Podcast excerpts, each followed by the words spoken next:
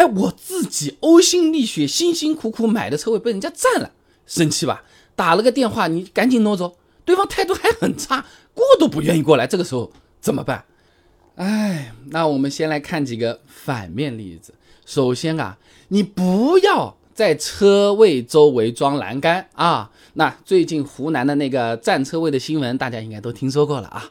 把占车位的这个车子给它给围住，然后呢叫来了各种媒体的报道。哎，这么做呢，就让违停的朋友不远万里回来道歉啊，并且呢要把这个车子挪掉，这样真的不好啊，不推荐。啊，另外一个办法呢，我们最好也不要用啊，就是擦车嘛，过来把这个车子擦走。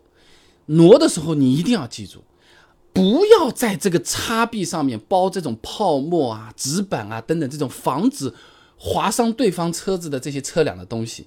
移移车的时候啊，你也不要录下来。擦走的这些完整视频呢，我们最好也不要拍，也不要给它挪到垃圾桶旁边去啊。我是不会告诉你的，很多物业啊，它其实都是有挪车神器的，就是类似于一种拖车一样的小工具，把这个车子呢，两个后轮啊，哎架在这个两个小推车上面，哎再用一个液压搬运车呢，把两个前轮举起来，哎这就可以把这个车子拉走了。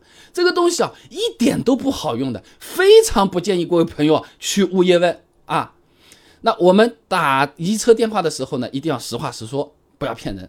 你不要说什么刚刚看到有个电瓶车过去给他蹭了一下，哎，最好呢来检查一下，咱们也是好心啊。这个方法真的不太好用的，因为大部分人啊，他根本就不在意自己的车子的嘛，对不对哦？不然的话，他车子怎么会乱停呢？这么讲啊，对方是根本不会搭理的啊。那前面说的这些办法呢，大家最好都不要用，效果都是很一般的。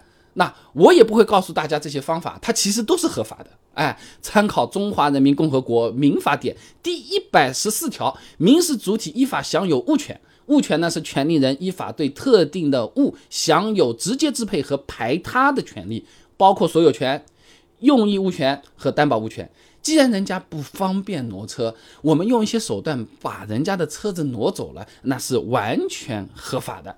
哎，那我们一直不挪对方的车，哎。我好不好收他点停车费的？